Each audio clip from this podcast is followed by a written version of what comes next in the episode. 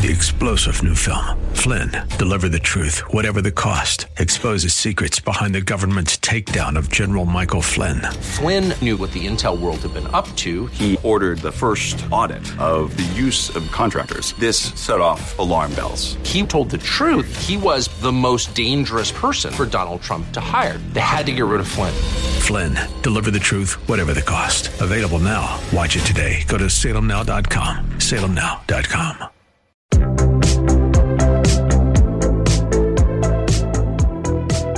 Hey, friends, welcome to the Common Good here on AM 1160 Hope for Your Life alongside Aubrey Sampson. My name is Brian Fromm. So glad to have you with us today.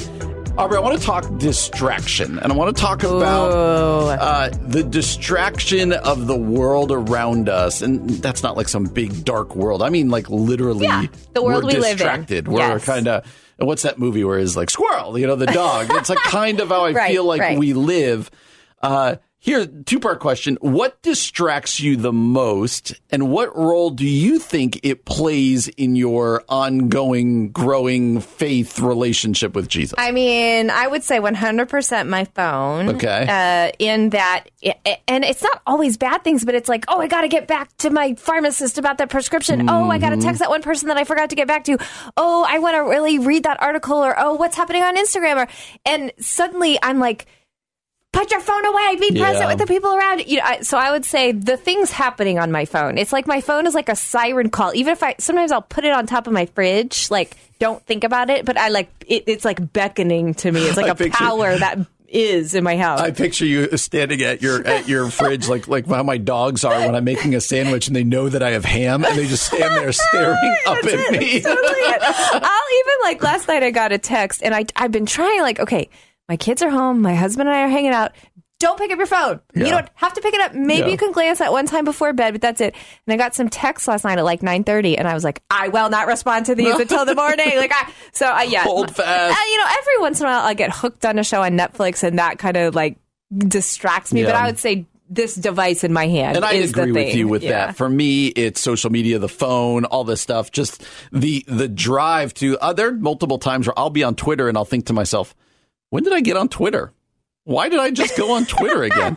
and, and it will go that way. What result does it play in your faith, or what does distraction do to us? So I, I would say I've been thinking about this a lot. Um, what role it plays in my faith, and I honestly feel like there's a lot of detriment that I don't even know if I'm realizing or the world is realizing. I think it's changing my personhood. I think it's changing my ability to be present. I think it's changing my ability to be content and trust that God is at work in real life. I think it's causing me to live almost like a hashtag avatar life rather than just being very embodied right where I am because I'm constantly wondering what's happening in the virtual world. That's right. And um and I think the ultimate thing is like things like Sabbath, solitude, slowing down, being with Jesus. It distracts me from that. Hmm. And then it's sh- it, so in that way it's shaping my spiritual life. I think it's it's so true. I I think I would go so far as to say that the that distraction is above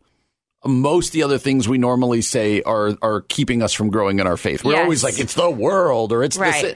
All of those can be true. Right. I think it, I think we're just really distracted people. We are, and it's it feels like it's not sinful. You know what I mean? It feels like it's not evil. This is whatever. It's easy. It's normal. It's ever. And so you can almost justify it by like, oh, well, this is just life. And I wonder if we have just allowed distraction to creep in in such a way that we aren't even recognizing That's right. I think so too. And I got thinking about this from I was over at the Gospel Coalition, uh, distracting myself, being online, looking around. Brett Mc, Brett McCracken, he's been on the show many times. You were his boss at one I point, I, was believe. his boss at one. That's my claim to fame. Right There, there, you go. There you go. Uh, he wrote this over at the Gospel Coalition. Are we too distracted for revival? Oh wow. Let me just read the first two paragraphs because I read this and I was like, oh my gosh, I hadn't thought about this. Mm. And this is really convicting. He says, I long and pray for revival in the church today. Yet when I look around at the state of the Western church, especially at how Christians act online, which is largely as decadent and worldly as anyone else, I struggle to imagine revival taking place. There are many reasons for our compromised witness and deteriorating spiritual health. The headwinds of secularism are real. The corrupting effects of comfort and consumerism are significant. But a big reason I'm skeptical that we'll see revival in my generation is related to our technological environment and how we've passively cowered to its conditioning. And he says this in short, we're too distracted for revival. Mm. I think, Aubrey, as pastors, we often pray for this idea of revival, Yeah. that we would go from apathy to passion, Yeah. that we would go from lukewarmness to on fire, to Mm-hmm. use those phrases. A- And, the question is what become, what brings those things about? And I think it's things like prayer, Yeah. fasting, reading the word, Yeah. being together in community, but none of it's fast. None of it's like, uh, Right. you know, a two minute soundbite here or this or that. And so I think he's got a point here that because we don't have the ability to sit and focus at anything, it might keep us from kind of the deeper, bigger Mm. things that God wants to do. Yeah, it's interesting too, thinking about, you know, sort of the cottage industry of online pastors too, because it's it's almost like we've replaced, oh, I can go online and watch Stephen Furtick preach at me for a couple of minutes, then I can go hear Matt Chandler, then I can hear Chris Kane, then I can Yeah, hear Jenny yeah. Allen, these amazing people. I'm growing spiritually. I'm listening Mm-hmm. to all these incredible sermons, but what but what we're doing is just like consuming, consuming, right. consuming. And again, it's like the good things have gotten in the way. I mean, this is idolatry, right? The good things have gotten in the way of the best thing and the slow work of the Holy Spirit that is needed for revival to spark. I, I mean, Brian, I know this is not realistic. This won't ever happen, but I'm starting to wonder if it's time to just like, we need to like banish our phones for the weekends or does. something. Like something's got to give. I don't know. I don't know what it is, but I think, I think Brett's right here. We're, have- we're too distracted. I have a stack of books at home about being too distracted and about what we should do. We talk drowning in technology. Yeah. All of these these books are wonderful. The answers are really simple but really difficult, Aubrey. It's what you mm-hmm. just said. It's putting your phone away. It's Yeah. putting limits. It's uh, it's actually turning your television off and reading and talking. I mean, these are it's not brain surgery, but it's difficult, uh, and that's what that's why it's so important. I do think it's going to get worse and worse and worse. I worry for my kids' generation, and will they have the ability to sit and read? Will they have the ability to do these things? Yeah. Um, like I've told you before, one of the most powerful things I do in my own life when it's nights out is just go for prayer walks around this pond that's, kind of near. Oftentimes I'm driving going, I don't have time for that. Right. I don't have time for who doesn't Right. have time for Right. walking and praying? And being with Jesus. but I, that's the way my mind works. Uh, Brett gives three dynamics of distraction today that might make revival in the Western church unlikely. Let me read three of them. Okay. You choose one uh, as we do this. He says, number one, we're too distracted by hashtag trending words to savor the timeless word. Ooh, for that right there was a mic drop statement. Number two, we're too distracted by algorithms to pray to the living God. Okay. Okay.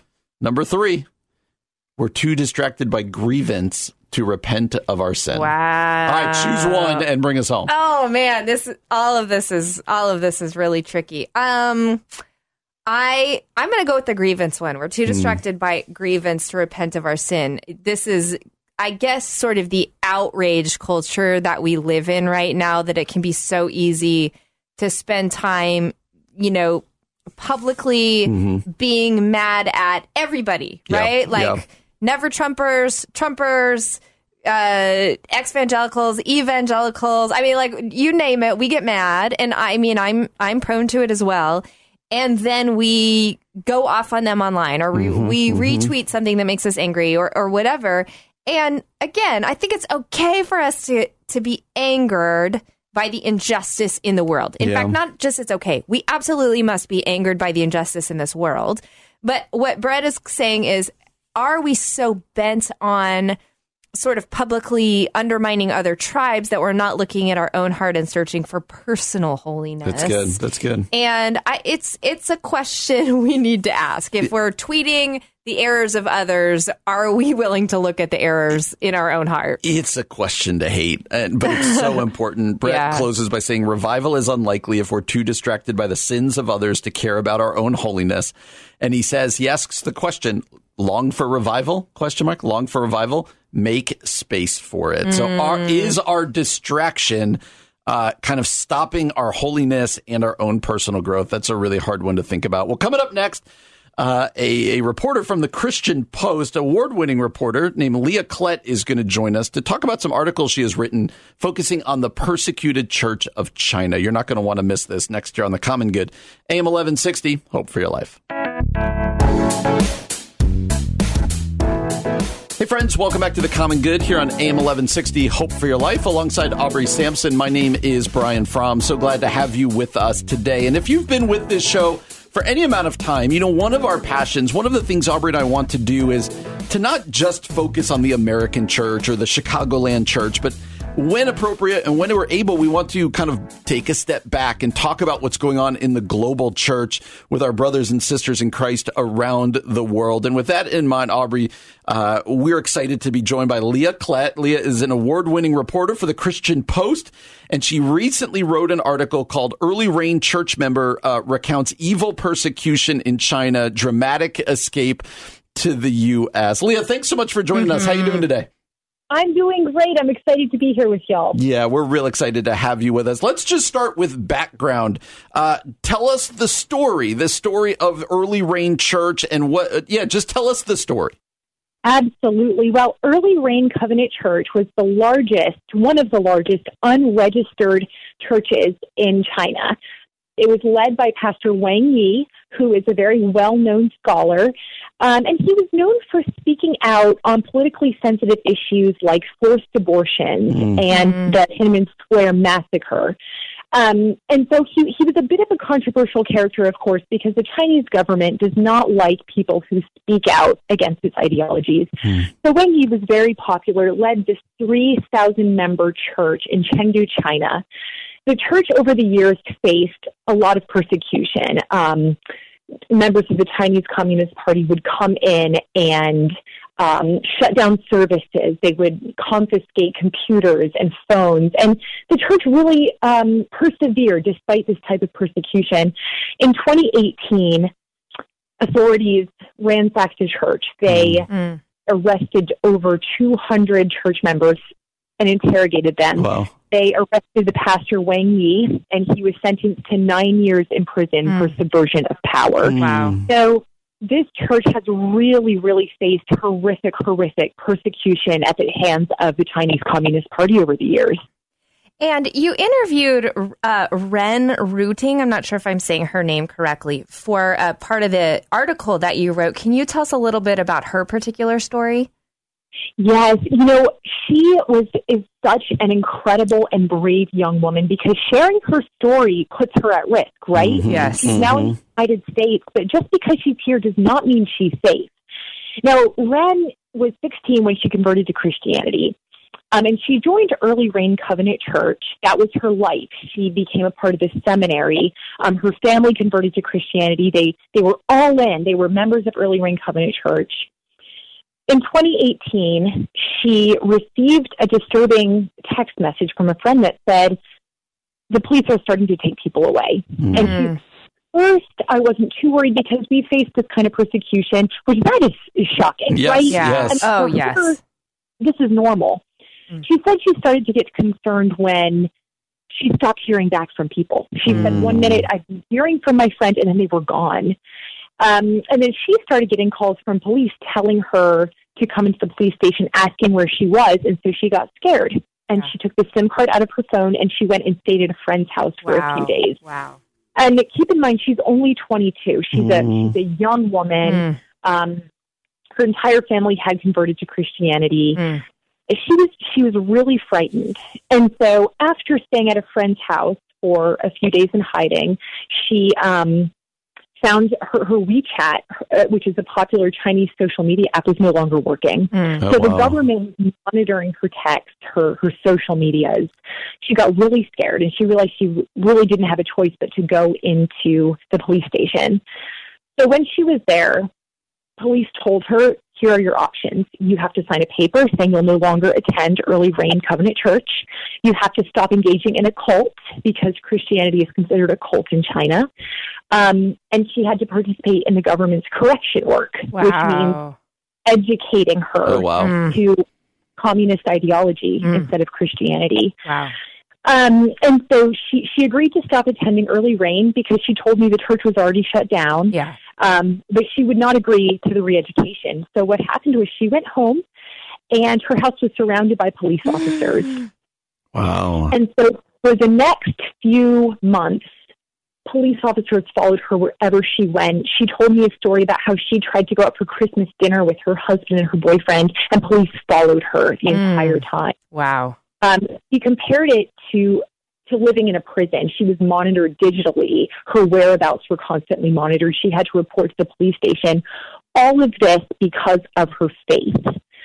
Now it was um, after a few years, she realized this this was no way to live. Right? I mean, Yeah. no human rights whatsoever. Right. So she applied for a visa to get to the United States, and she was denied several times.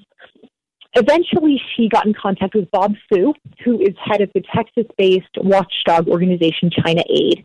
And he mm-hmm. told them to travel to Taiwan, um, where, where, where they could find some assistance with the church there and eventually make it to the U.S. And so the church really came alongside Ren and her family. Um, and they eventually made it to the U.S. in June of 2021 Wow. and they currently live in Florida. And Ren today, she writes about the human rights abuses in China. She calls on the Western Church to stand up. Mm. Mm. And she told me, you know, my family back in China doesn't talk to me. Mm. My my former friends are afraid to talk to me. But she said, I think about my pastor still in prison and his wife who is monitored every single day, and I can't stay silent. Yeah. Yeah, that's so powerful. Wow. And I know this story was part seven of a much bigger series at the Christian Post about what's been going on in China, kind of around the Olympic Games as well. Uh, I'd encourage people to go check that out at ChristianPost.com and you can read the this story and the other ones. Uh, Leah, I'm wondering, uh, Aubrey and I are both pastors. You know, we all live here in America. China feels so far away. Uh, but what can we do? What, what can we, how can we be praying? Is there anything we as the Western church can be doing for our brothers and sisters in China? Uh, what might be a few things that come to mind for you? Absolutely. You know, one of the most astounding things, um, the kind of feedback I heard after releasing this article were how many people had no idea about what was going on in China. Right. And so, uh, you know, Ren told me this is a tactic of the Chinese Communist Party. They they silence people. They try to portray this altruistic image. And she said Chinese Christians feel so alone. They feel so isolated. So I think one huge thing Western Christians can do is stay informed, hmm. read articles, listen to stories. There are so many great organizations out there that are doing great work that are getting these stories out there, China Aid being one of them. She said, we just need to know that people are listening, right? That we're not alone. Hmm. And of course, she, she urged the Western Church to pray, mm-hmm. um, pray that this godless government would be brought to justice, mm. pray for protection of Chinese Christians because reality is this persecution is getting worse. It is only getting worse. Hmm.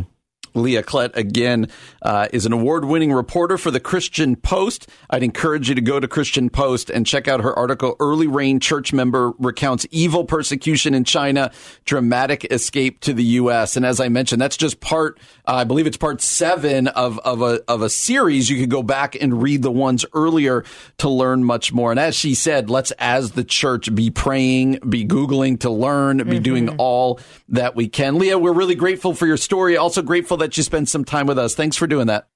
Thank you so much. I appreciate it. Absolutely. You're listening to The Common Good here on AM 1160. Hope for your life.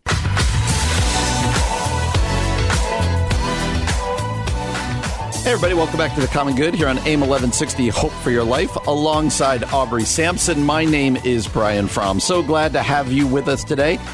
All right, Aubrey, I want to talk about sarcasm. Uh-oh. How would you even define sarcasm? Oh, sarcasm. Uh, I've heard people say it's an inauthentic form of communication. I don't bad. think that's a great definition, but perhaps like a little caustic, a little cynical. Uh, you're saying something, but you don't actually mean the words. You're saying them with a lot of subtext that tends to be like cutting the person down. Yep, yep, yep. I've often told my kids just because you're saying it as a joke or sarcastic doesn't mean it's okay. Yeah, Like, doesn't mean yeah. it doesn't hurt. Right. Doesn't mean Oh well, if, like if I just say, "Hey, I was just joking," that doesn't then take away the uh, the inappropriateness of it or the bitingness of it. Are Yeah. do you consider yourself a sarcastic person? Absolutely. I am. Tell me more about that. I am a sarcastic person. I, you know, my parents are sarcastic. And so I think we grew up, part of our just typical dialogue was being a little bit biting, a little bit cutting, laughing a lot at our sarcasm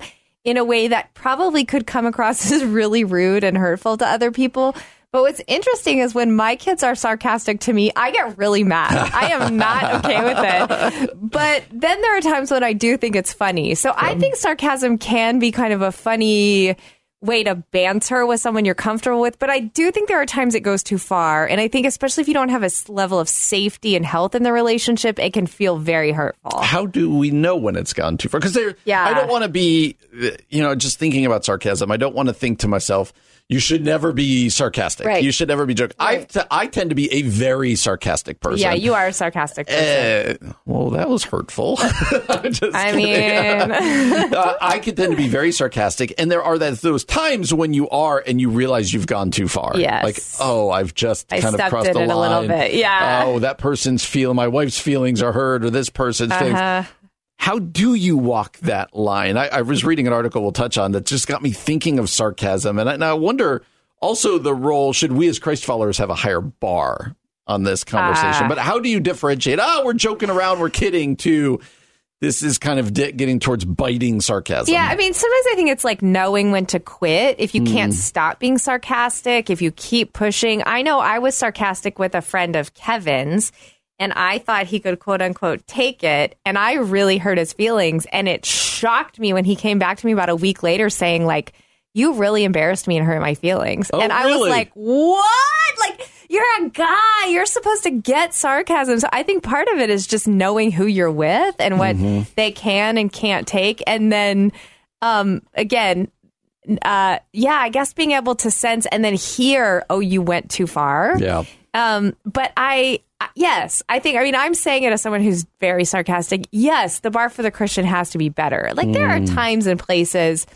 for sarcastic banter, certainly, especially among your best friends or whatever. But I do think for the Christian, if we're meant to, to honor, uh, have our words always be full of salt, um, then sarcasm doesn't always have a place in that. Right, What right. do you think? When do you know if you've gone too far or your kids have gone too far? Or I've gone too far. Yeah. You you know it.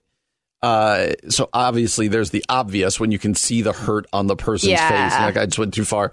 There's also the you know it. You kind of just said this. You know it when you know it. When it's gotten personal, Mm-hmm. and you're like, I think I just did that to make that person feel badly, or Yeah, I'm make carrying myself that feel person better. feel Yeah, down. And uh, and we read about this. Uh, this got me thinking. This guy by the name of Chip Dodd, I believe it was Scott Sauls who tweeted this. This article. It might have been somebody else. Uh, he tweeted this, and I wonder if you think he's overplaying it here, Aubrey. Listen to this.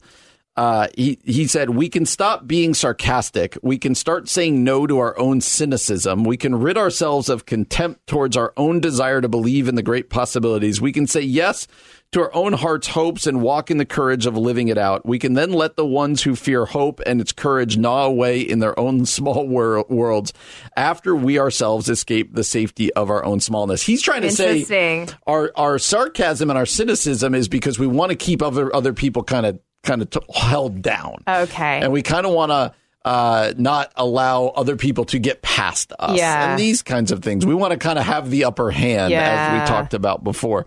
Overstating it, or do you think that's kind of the cynical, uh, that kind of thing?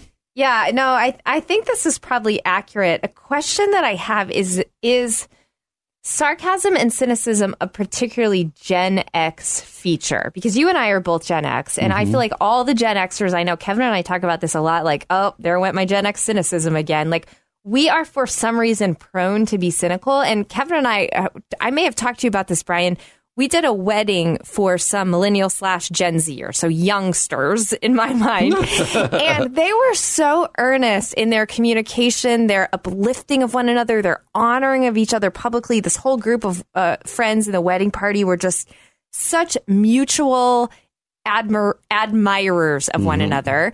And there was a part of Kevin and I as Gen Xers that were looking on that like, oh, they don't know. They haven't lived life. And then we both stopped ourselves like, what is wrong with us that we are so cynical that we cannot see the beauty in this young generation bringing hope and life and dignity and celebration to one another. And I do think what this article is saying is that's sort of that's sort of the like watershed moment when you're going to be mm. sarcastic. Are you or cynical? Are you really trying to keep somebody down and not hopeful and not positive and and some like are we trying to knock down like beautiful naivete just because we're so jaded? Yeah, you know, like what's right. up with our souls? Maybe is the question. I think cynicism and I think sarcasm is its little brother or its cousin. I think cynicism uh, is a really dangerous place to be as a Christian, and Yeah. not just cynical towards your faith, but cynic- cynical towards humanity, Right, Cynical right. towards God's work in people's Right. lives. Cynical, and I do think, I think for my own life, and this is where I'll kind of end it. I think in my own life, uh, sarcasm only it's kind of proportional to kind of where my soul is at. And so I do feel like it is true that the more sarcastic and the more biting and the more derogatory I get towards other people is less about them and more about me. Yeah, that's good. And and it speaks to a cynicism. It speaks to a jadedness. It speaks to something ugly within me. I really don't know what it is, but something ugly that that I think has to be dealt with. And so do you think that's fair? Sarcasm is more I- oftentimes than just joking. It's instead a window into your own soul. Yeah, I, th- I think that's exactly right. Because even hearing you say that, I'm like, yes, when I'm more cynical with, let's, Kevin's a great example of someone I would often be sarcastic with or mm-hmm. cynical with. Uh, it's because I'm not doing okay. Yeah, You know, yeah. I'm not, I'm not choosing a healthy mindset or a positive mindset or looking at all the good things. I'm, I'm in a bad place. Mm. And of course, there are just times when like you, you throw a funny, sarcastic comment out. But I think we're talking about a general attitude of sarcasm. And you're right. It's more about you and what's going on in you than That's the right. other person. That's right. So, uh, deal with your sarcasm and your cynicism. What's it saying about your Yeah. soul? How does it represent Jesus to other people? Well, coming up next, we're excited to talk to Felicia Wu Song. She's been on here before, thinking about our loyalty to social media and busyness. Excited to talk to Felicia Wu Song in the next hour here on the Common Good, AM 1160. Hope for your life. Hey, everybody, welcome back to The Common Good. My name is Aubrey Sampson alongside my co host Brian Fromm, and we are thrilled to be joined once again by Felicia Wu Song. She's been on the show before to talk about a, new book she wrote called Restless Devices. She's a cultural sociologist, the professor of sociology at Westmont College. And um, you can learn more about Felicia and her books at FeliciaWuSong.com. We are really thrilled to have her talk about ways we can do better when we want to deliver harsh comments online. That's something Brian and I talk about quite a bit. So, Dr. Felicia Wu Song, thanks very much for being here with us today. Yeah, it's so great to be with you again. Thank you. Can you tell us a little bit about yourself and your work and some of your areas of passion? Uh, sure. Yeah. So I am a sociologist, and as you mentioned earlier, I, I teach at a, uh small liberal arts college um, in California, and I uh, have been interested in the social and cultural effects of media and t- technology um, for several years now. Um, and so I, I um, always enjoy kind of keeping an eye on what the latest technology is. Um, though I actually, uh, in comparison to a lot of other people, use probably a lot less um, than they do. Um, and uh, yeah, for a variety of reasons. Um, but uh, you asked about passions. I, you know, during the pandemic, I have found gardening. Oh, Oh, nice. Yeah, I never could keep a plant alive before, and and now um, the Lord is blessing outdoor gardening, um, and and so I am I'm I'm a total newbie, but um, I was super excited that the broccoli. You know, I live in Southern California, so we we can garden in the winter. Oh, we're very Um, jealous of you. and I know, I know. Um, so I was super excited to actually grow broccoli for the first time. It was just absolutely fascinating. Well, congratulations. yes, I, I, do think that those of us in Chicago were just like, oh, I wish I could garden right now. Seriously, I, I, I, I, don't even garden, and I am jealous of you. Could. Well, Felicia, this idea of uh, technology and thinking through it deeply, especially as Christ followers, some people might be out there thinking, what, what's the big deal, right? Social media, it's our phones. You guys are overplaying this. Obviously, if anyone's listening to the show, they know Aubrey and I think very uh, seriously about social media and about technology. But somebody like yourself who's really thought a lot about it, why is it important for us to think deeply about the role that technology is playing in our lives? Yeah, I think it's the main thing is that our um, routine uses of it. You know, it's the ways in which it becomes a really normalized part of our, our lives such that we don't even think about it. Mm-hmm. It's that routinization that um, has the capacity to form us, right? Um, and so uh, we may think that all we're doing is using technology, right? Um, but I, I'd like to suggest that it, it is our uses of it is actually forming us, right? That it's its design, um, the dynamics that, that are encouraged uh, through the ways of social media or email and so forth. Those are, are kind of advancing a certain way of living and a certain way of being um, that we need to grow in awareness of and, and intention over in our lives. Mm. That is so, so helpful. I think all of us need to, yeah, all of us need to be considering those things, Felicia. Um, over at the Better Samaritan, which is part of Christianity Today, you wrote an article about a month ago called Four Ways to Do Better When You Want to Deliver a Harsh Comment Online. And obviously, that's only one area of social media, but it's certainly a big one when we want to uh, be a little outrageous or say something a little harsh online. And and I love articles like this when there are lists. And so I wonder if you would just unpack some of these four ways. Maybe start with one way we can do better when we are tempted to go there. Mm. Yeah. So I think one of the first things we that would help is to just be very aware of the way in which um, the social media platforms are designed to encourage us to be outrageous, right? Mm-hmm. Um, I, the the line that I have in there uh, in the article is that we really need to remember that the house always wins, right? Mm-hmm. Um, wow. We, we, may right we may think we're the ones right that are walking away with all the chips in the end, but in the end, well, what's actually happening is that these platforms are designed to promote, right? Um, especially emotional, angry, you know, sort of violent language so that more people will engage it, right? It's sort of content that they know will quote unquote sell, right? Um, bring mm-hmm, people mm-hmm. to the platform. And, you know, and I know that might not stop some of us from posting what we want anyway, but I think for others, it, it might just give us a little pause to think about what we are playing into, right? That we are playing into the hands of a system um, that wants to benefit from mm-hmm. it and has very little interest in actually um, fostering a, a, wider common good mm-hmm. um, in terms of the ways that it's designed. Yeah. Right. Um, and, and so just being aware of that might just give us a little pause, maybe temper what we're going to go ahead and dash out um, on, on the keyboard yeah. Um, the next moment. Can you unpack that a little bit more? Mm-hmm. Because I think that what people don't think about often is ultimately social media is out there to sell us things and to give our, our information or whatever else it might be. I know you've written some on that. Help people understand kind of really the foundations of our technology and our social media.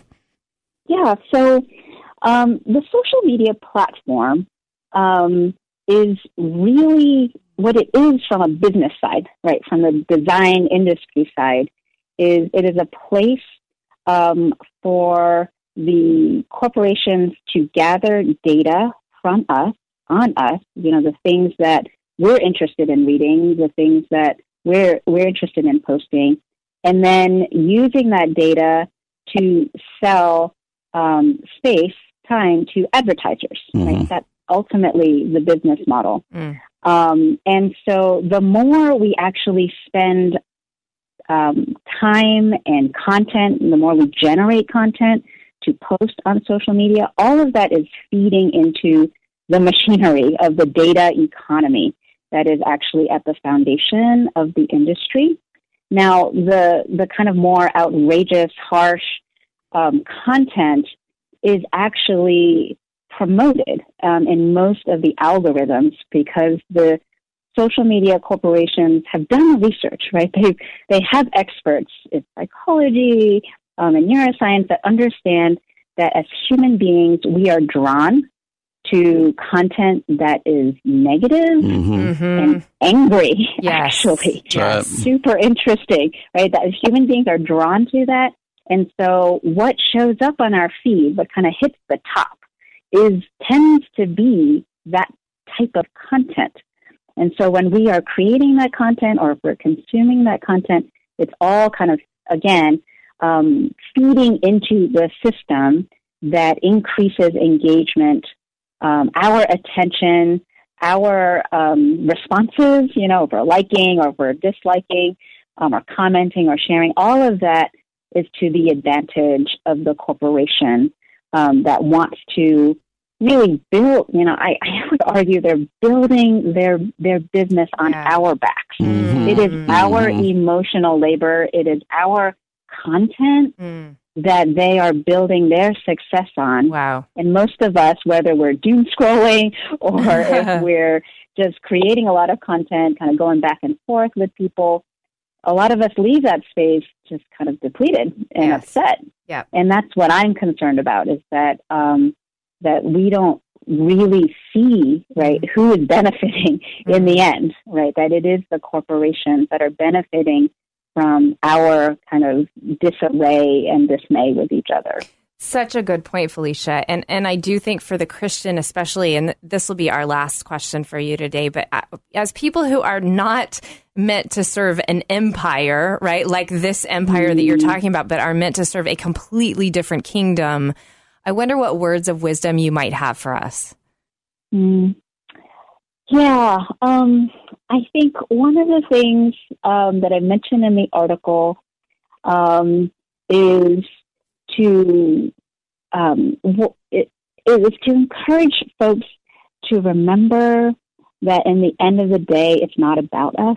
um, in the Right. end, the very end, it's not about our opinion. It's not about our winning the argument, right? Um, or or creating change. In the end of the day, that is that you know. I think as as people of faith who follow Jesus, we believe or we we claim, right? We want to believe that it it is the Lord. All Yeah. of that is the Lord. It is not ours to make, and um, and that's a hard thing um, to to remember and to grow into. But I think that is that is the journey, right? That is the life of faith Mhm. that we are called to move deeper into. Um, and so, you know, uh, remembering that um, it's it's not about us trying to decenter ourselves from that moment um, is our challenge, right? Ah, yeah. um, is the challenge of of kind of taking a just pressing pause, right, um, Mhm. and and maybe stepping away um, and trying to um, reorient ourselves um, to live into um, the faith that that we want to grow in. Yep, that's such a good word for all of us. Thank you so much. Dr. Felicia Wu Song is a cultural sociologist, a professor of sociology at Westmont College. She's the author of a new book, Restless Devices Recovering Personhood, Presence, and Place in the Digital Age. You can learn more about Felicia and her books at feliciawusong.com. Thanks so much for joining us again today, Felicia. We really appreciate your time. For sure, it's been great. Thank you. You're listening to The Common Good on AM 1160. Hope for your life. Hey, everybody, welcome back to The Common Good. My name is Aubrey Sampson alongside my co host Brian Fromm, and it is time for one of our favorite things a top five list. Top five, top five, top five, top five, top five things with Brian and Aubrey. Okay, Brian, today's top five list is a good one. This is top five very popular movies, like movies that everyone has seen. Yes, everyone has seen them. that either you have not seen or or you saw and you didn't like. Okay. So it could be a popular movie that everyone saw and loved and you just didn't like it, or a very popular movie you never saw. And you're much more of a movie person than I am. So I I had a very long list that is exclusively of ones that I've never even seen. Yes, and I couldn't do that because I see all the movies, but I, I have a combo of both. So Okay. um, I'll, I'll go first, Brian. All right, I'm ready for it. Okay, my uh, my number one or my number five, excuse me, is a very popular movie that I saw but I didn't enjoy, but the whole world seemed to love it. That is La La Land. With uh, Hmm. I actually saw that. oh yeah, and did you love it? I don't remember. Okay, I don't remember if I liked it or not. yeah, it was very very popular, and I just thought this is sad. Hmm. I don't. This is a really sad movie. So La La Land is my number five. Okay. Uh, my number five is in many people's minds one of the greatest movies to ever exist. Okay. And I have never seen it. Gone with the Wind. Oh, Gone with the Wind. Yep. And you know what else I could have added to this? What? Casablanca. I could have. I could have. seen Casablanca? I could have added Citizen Kane. You add up any of these early, like the earlier movies? Yeah. Haven't seen any of them. Wow, my mom was a big old movie fan, so we grew up watching all those. I went with. Gone with the Wind. I Gone have with seen the the, Sound of Music simply because I married someone who loves the Sound of Okay, Music. yeah, yeah. Gone with the Wind is kind of a commitment. You got to be there all day to watch that movie for sure. Okay, Gone with the Wind for Brian. Okay, I'm gonna go with. I, I'm torn between a popular one that I've seen or one I haven't. I'll go with one I haven't.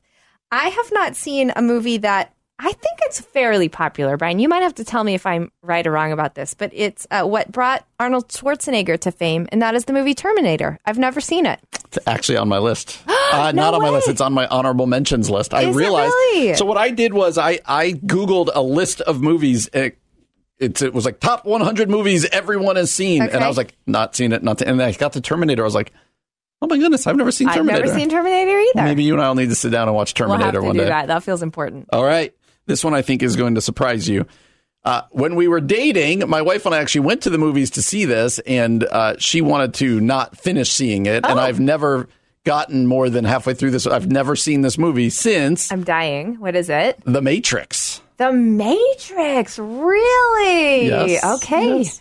Yeah, especially you, a pastor of your age. All the pastors saw Everybody. the Matrix Braveheart and pre- and preached on the Matrix. Yes. Every sermon illustration was from the Matrix You in the get the blue 2000s. pill or the red pill. Yes. I probably did the sermon illustration. I'm sure it was. Uh, that's funny you bring that up because at that time, every youth pastor, especially, like, oh, I can relate this to the Matrix or to Braveheart. Which one am I going with right now? Every, that's funny. So you started to see it, and Carrie was Yeah. just like, "I'm over this movie."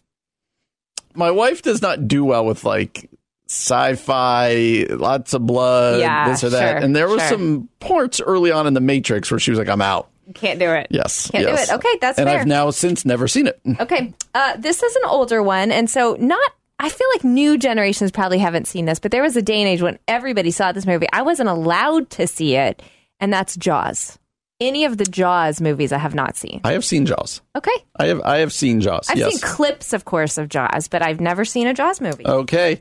Uh, this one, I'm going to go with. This one is going to surprise you. Okay. Maybe not surprise you because I've already told you I haven't seen a lot of movies.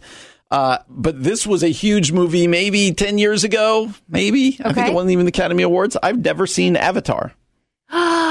Avatar is going to be on my list, but for a different reason. okay. I have never seen it. I've never. Okay. I couldn't. I know the people are Yeah. blue, Yes, and I can't tell you anything about what it's supposed to be about. Yep. I can't tell you anything of who's in it. Avatar. I've never seen it. Yep. Okay. Well, I'll just throw Avatar up as my next one. Avatar is a movie I saw, and everyone around me loved it, and I was like, "What?" I did not like it. In fact, Kevin and I went to see it one, uh, like opening day. We had some friends that we weren't there with. We just happened to see that they were at the theater, and afterwards, Kevin and I were both kind of like.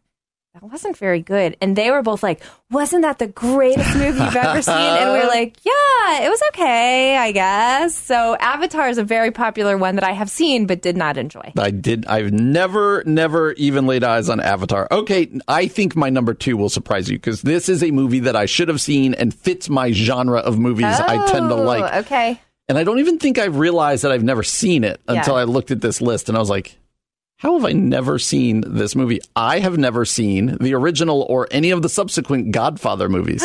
No way. And I, that is just a miss on my part Wow. because they are right up my alley. you like need to take a weekend and do that. yeah, and everyone has always said Godfather Two is one of the few sequels that's as good or Yeah, better so than the first one. Yeah. I, this is by no means have I did I ever be like I'm not watching the Godfather movies. I just have never sat down and made it through a God made it through the Godfather. Okay, you know, when Kevin and I first first dating, we sat and watched all three of the Godfather movies one weekend. Which doesn't seem very romantic as I'm thinking back on it, but we- that's what we did. It did set the uh, trend for the rest of your relationship, I'm sure. All we do now is mob movies. Okay, so you've never seen The Godfather. Okay, do you have? I know you do because you said you had honorable mentions. I have a lot of honorable mentions. Let's, have, let's hear them, Brian. You don't have any? I don't have any because I've seen all the movies. So I mentioned Casablanca already. I've not seen I that. I love that movie. You've got to see I also that. mentioned Citizen Kane. I've never Yeah, seen Citizen that. Kane. It's, weird. Uh, I have never. Uh, you mentioned Terminator, which I also realize I have Mm-hmm. not seen. Uh, let me just throw some out there. This is shooting to all fields. I've never seen Fargo. Okay, I've seen Fargo. I've never seen The Shining with Jack Nicholson. What? You've never seen The Shining? I've never seen The Shining. The Shining. Okay. I've never seen uh, back uh, probably when we first when Carrie and I first got married. This was a big movie, The Sixth Sense. I've never seen The Sixth Sense. Wow, you are I know blowing that I my know mind that, I know now. that Bruce Willis is dead I'm in the about, end. to, I'm about to lock you in the studio and just make you catch up on movies. All right, then the last one then I think is gonna is gonna hurt your heart a little bit. Okay. I've never seen uh, I've never seen The Dark Knight. Batman: The Dark Knight. Yes. with Christian Bale. Any of them? What? Like right? Wasn't the that best Batman. like that's also it's Christian Bale, but it's also Heath Ledger, right? yes, Famously. famous Joker, and then he died. Wow. Yes, I have. I have a spoiler. What do you do with yourself?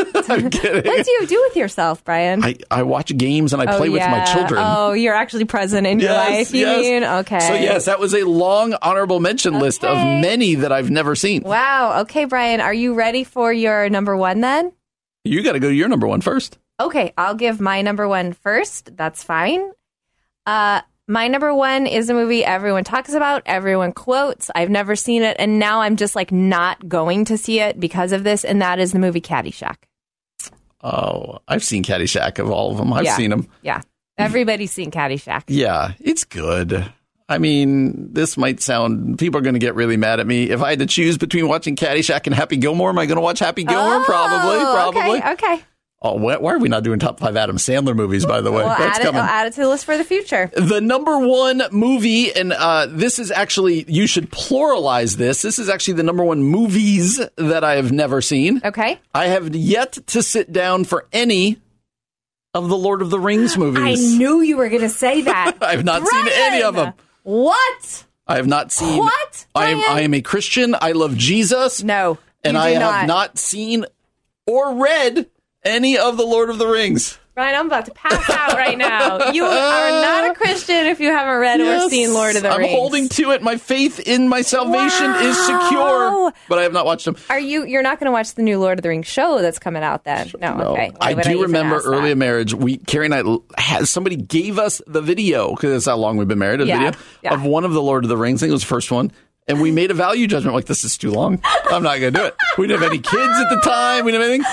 Never Wow. seen any of the Lord of the Rings I Rings was at opening night, midnight showings, all three Lord of the Rings movies. there you go. So that tells you. I knew that one would mess with you. How different Brian and I are. Okay, well, we would love to hear from you. What are some popular movies you haven't seen that everyone else has or you saw and didn't enjoy? Let us know on our social media. Coming up next, we're going to explore some stories from the wild world of the internet. You're listening to The Common Good on AM 1160. Hope for your life. Here's some weird stuff we found on the internet. Here's some more weird stuff we found on the web. Hey everybody, it's Aubrey Sampson and Brian Fromm from The Common Good. And uh, that sound can only mean one thing. It is time for us to share weird and wacky and wild stories from the wild west of the internet. Wild West, Basically, the executive producer here, Keith Conrad, essentially finds the craziest stories he can from the internet and he shares them with us. But Brian and I have never seen them before. So Nope. as we are sharing them with you, we are reacting to them in real time. This is a very fun thing we like to do at the end of the week. So, Brian, I'm going to let you just dive in with the first wild story. All right, we're going all the way to France. A father accidentally shut down his town's whole internet in an effort to limit his kids' screen time. Oh In case you haven't noticed, kids these days just don't know how to moderate their screen time. So, in a desperate bid to get his children offline, some guy in France, I love that, some guy, Some in, guy in France France. apparently blitzed his entire town's internet connection. Come By on. accident, that is. He now faces up to six months in prison. Oh my! A report from the outlet France Bleu says the unnamed Nice French, dad Brian. tried to use a multi-wave band jammer to temporarily cut off the internet connection at his residence. Uh, jammers, which are illegal in France and also in the U.S., work by interfering with telecommunication signals, thus stifling connections. Despite their illegality, people will get arrested, still get arrested for using them pretty much all the time. In this case, the dad in question deployed the device in the hopes of prying his social media addicted children away from the grips of their devices. When later questioned by a government official, the man apparently admitted that he only wanted to cut off the connectivity to his house at night between the hours of midnight and 3 a.m.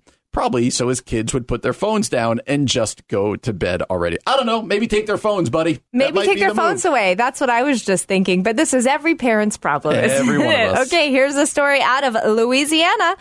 A raccoon crashes through the ceiling of the Louisiana State University dining hall. Students eating at LSU dining hall had their meals interrupted when a raccoon dropped from above and ran loose through the building. Witnesses said the raccoon crashed through the ceiling of the 459 dining hall during dinner time Wednesday evening. Posted videos to social media showing the raccoon running loose through the dining area as students climbed onto chairs and tables to avoid the animal.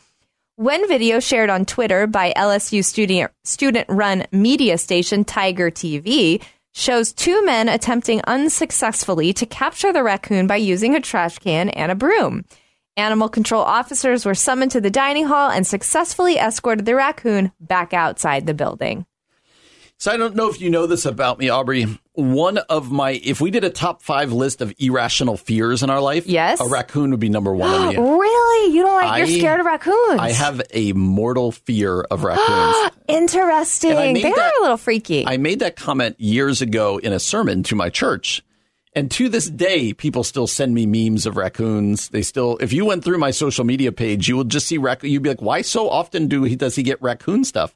that is why, because they are, they oh, are, that is so funny. People are are yes. picking at your wound. Uh, to the okay, point that we okay. once at our old house, we once had a raccoon in a garbage can, and I made my wife deal with it. no, you didn't. I did. Wow, this is new information. Brian. I'm happy Yes. to learn this. Next one's out of Texas. Chicken wing costs chicken wing cost rose 41% during inflation serve, uh, surge, Wingstop CEO says. the surging cost of chicken wings is putting more pressure on restaurants, especially chains like Wingstop, whose executives have noted a record surge.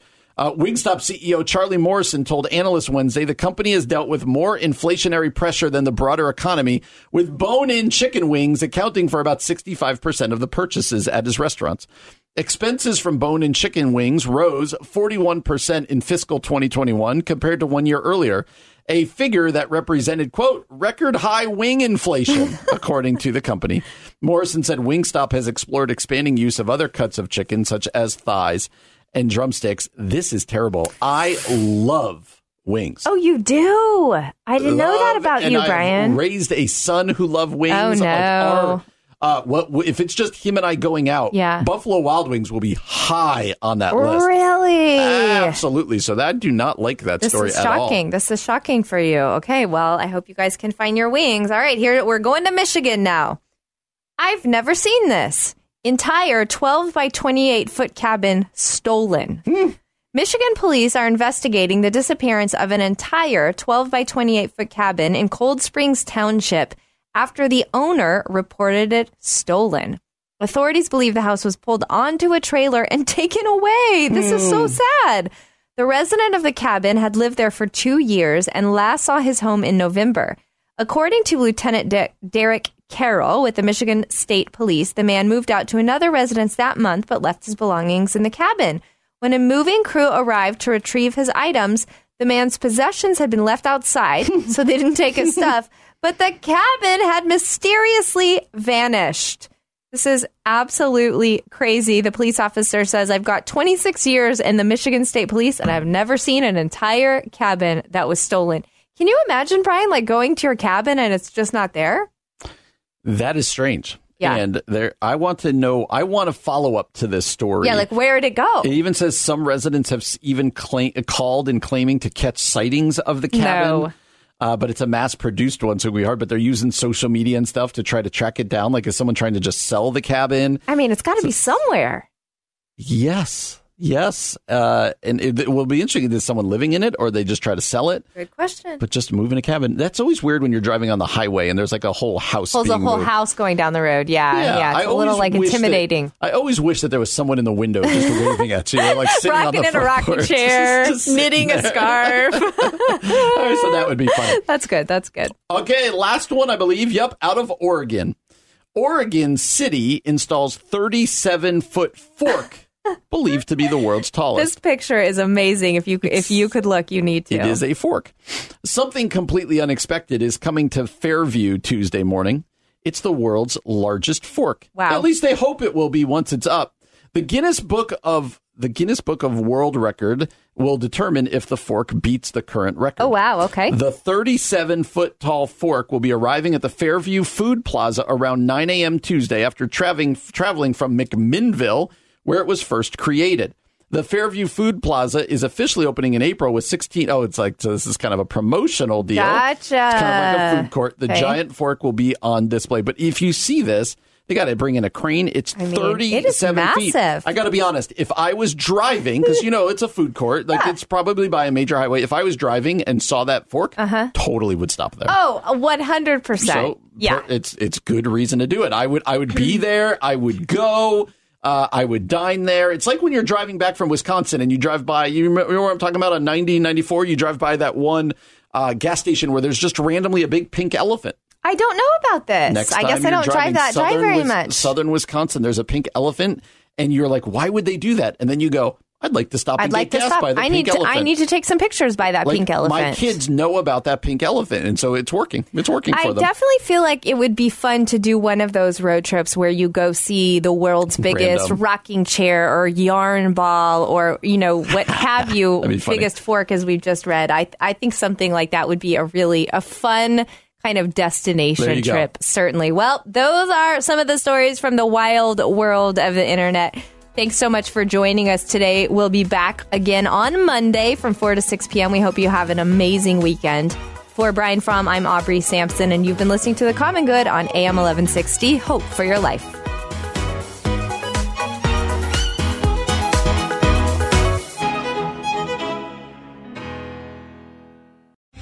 Three star general Michael J. Flynn, head of the Pentagon Intelligence Agency, knew all the government's dirty secrets. He was one of the most respected generals in the military. Flynn knew what the intel world had been up to. He understood its funding. He ordered the first audit of the use of contractors. This set off alarm bells.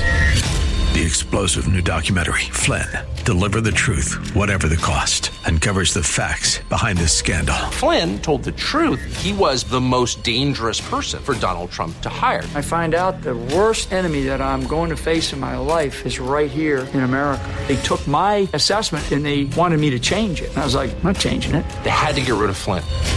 With in depth interviews, archival footage, and never before seen personal records of the man behind the headlines. I just felt like I was drowning. Flynn, Deliver the Truth, Whatever the Cost. Available now. Watch it today. Go to salemnow.com. Salemnow.com.